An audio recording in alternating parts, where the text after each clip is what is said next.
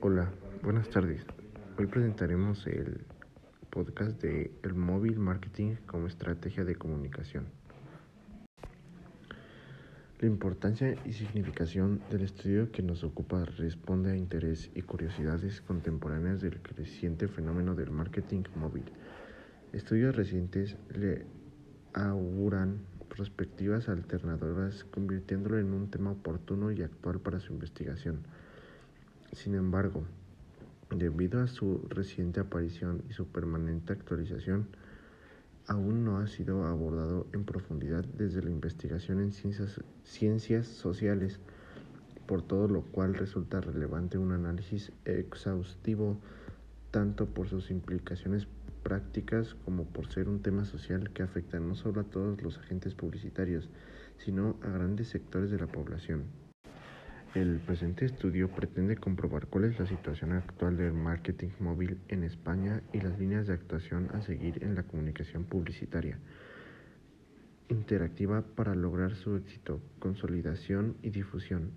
Buscamos contextualizar el fenómeno, limitar su ámbito de acción, definir su estructura, tipo, conocer características y los sectores donde está implantado, pretendiendo ofrecer un marco teórico y un planteamiento general de cómo se ha instaurado y cuáles son las prácticas y sus repercusiones desde el punto de vista de la comunicación publicitaria.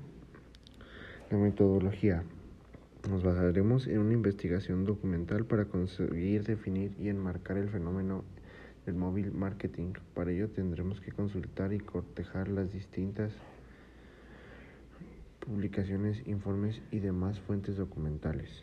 Uno de, los temas más importantes es el teléfono móvil, que es una herramienta de comunicación interactiva. En la última década hemos asistido a una grandes innovaciones tecnológicas, telefonía fija, internet, televisión digital.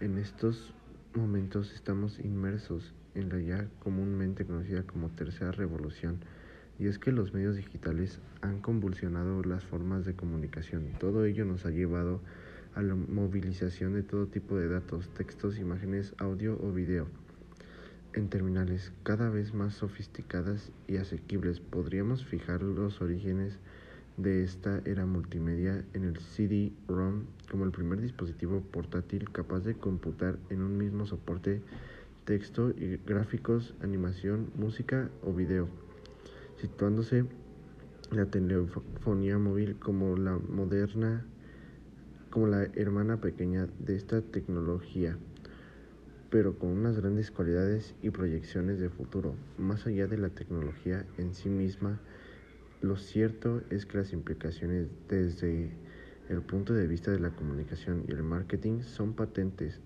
El boom de las nuevas tecnologías en comunicación elimina las barreras físicas, cambiando incluso el modo y la percepción comunicativa. ¿Qué es el marketing móvil?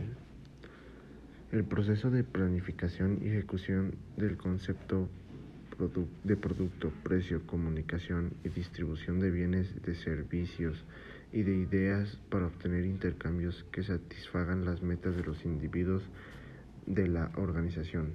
El marketing es por tanto la identificación de las necesidades del consumidor con la que con el fin de diseñar, valorar, comunicar y distribuir los productos que satisfagan tales necesidades, de tal modo que si extrapolamos esta definición en, a un mundo wireless, el marketing vía móvil se puede considerar un subapartado específico dentro del primero. Para referirnos a esta misma realidad, podemos utilizar distintos términos, marketing móvil, móvil marketing, M advertising, M marketing, M publicidad, móvil MK, marketing de proximidad, marketing SMS, marketing en móviles, publicidad vía móvil, publicidad inalámbrica, wireless advertising wireless advertising messaging. Así lo han denominado distintos profesionales del sector.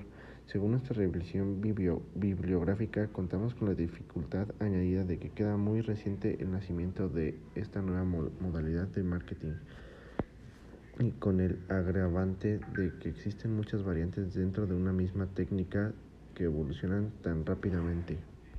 Los primeros avances en campañas de marketing móvil tuvieron lugar en los años 80 en Europa, Escandinavia, Japón y Corea, incluso en los crecientes mercados de China e India, y a mediados de la década terminó de instaurarse y tomar más fuerza en Estados Unidos.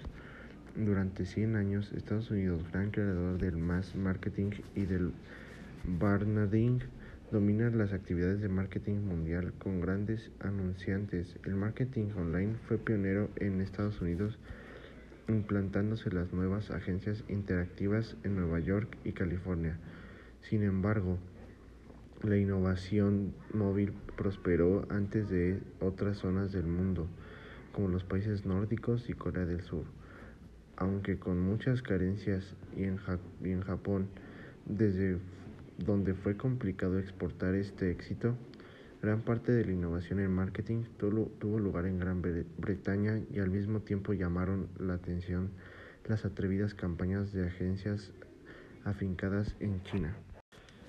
Conclusiones. El marketing móvil se ha desarrollado a partir de la implantación de los operadores móviles, las marcas comerciales y las agencias publicitarias. Todos ellos son agentes activos de este fenómeno y los principales benefactores del mismo. En términos generales, del consumidor está predispuesto a entrar a este juego y aceptar el chantaje de recibir publicidad a cambio de obtener ciertos beneficios económicos o de contenidos, siempre y cuando puedan mantener un cierto control en el número, la frecuencia, el formato y, la, y el contenido de las comunicaciones comerciales. Mi punto de vista o conclusión personal es que ese tema influye mucho actualmente en la sociedad, ya que actualmente personas de todas las edades, desde niños hasta adultos, navegan en redes o en internet. Sí, y este tipo de marketing les, les bombardea la mente rápidamente con productos, estrategias o, e, e, incluso ideas que muchas veces la gente se anima a comprar tras un chantaje de, esta, de este tipo de, de publicidad. E, e, inventa o avienta, les arroja un chantaje para así que sea más comercial y más rápida su, su venta o distribución de, de estos productos que en algunos casos sí benefician a, a, las personas, que, pero a las personas que están en busca de, de, de un producto como el que anuncian, pero mayormente en niños y personas, de hecho de todas las edades, uh, hay productos que ni siquiera ocupan o no, o no utilizan, pero están dispuestos a comprar por un chantaje que estas marcas inventan. Eso es todo por eso es todo por mi parte y les agradezco que escuchen este podcast.